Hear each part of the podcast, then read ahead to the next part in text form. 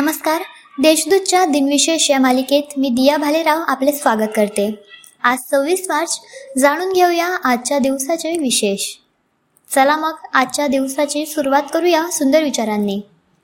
मेहनतीशिवाय या जगात काहीही मिळत नाही. अगदी सावलीसुद्धा उन्हात आल्यावर मिळते. एकोणीसशे दहामध्ये लक्ष्मणराव किर्लोस्कर यांनी औंध संस्थानातील कुंडच्या माळावर कारखाना तसेच वसाहत उभारण्याच्या कामाला प्रारंभ केला. पुढे या परिसराला किर्लोस्करवाडी असे नाव रूढ झाले. एकोणीसशे एकाहत्तरमध्ये पूर्व पाकिस्तान वेगळे होऊन बांगलादेशाची निर्मिती झाली. ढाका ही बांगलादेशची राजधानी व सर्वात मोठे शहर आहे. ब्रह्मपुत्र व गंगा या येथील प्रमुख नद्या आहेत.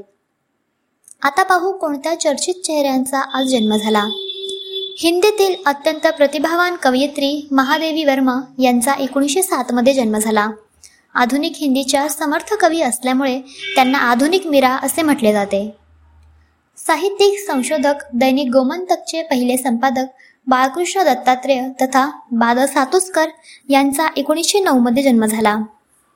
भारतीय क्रिकेटपटू विक्रम राठोडचा एकोणीसशे एकोणसत्तरमध्ये जन्म झाला.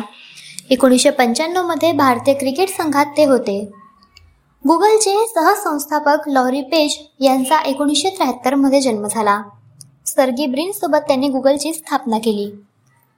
चित्रकार के के हेब्बर यांचे एकोणीसशे शहाण्णवमध्ये निधन झाले. भारतीय कलाकृतींसाठी त्यांची ओळख आहे. पद्मश्री पुरस्काराने त्यांचा गौरव झाला आहे. गांधीवादी स्वातंत्र्य सैनिक आणि उद्योगपती नवलमल फिरोदिया यांचे एकोणीसशे सत्त्याण्णवमध्ये निधन झाले.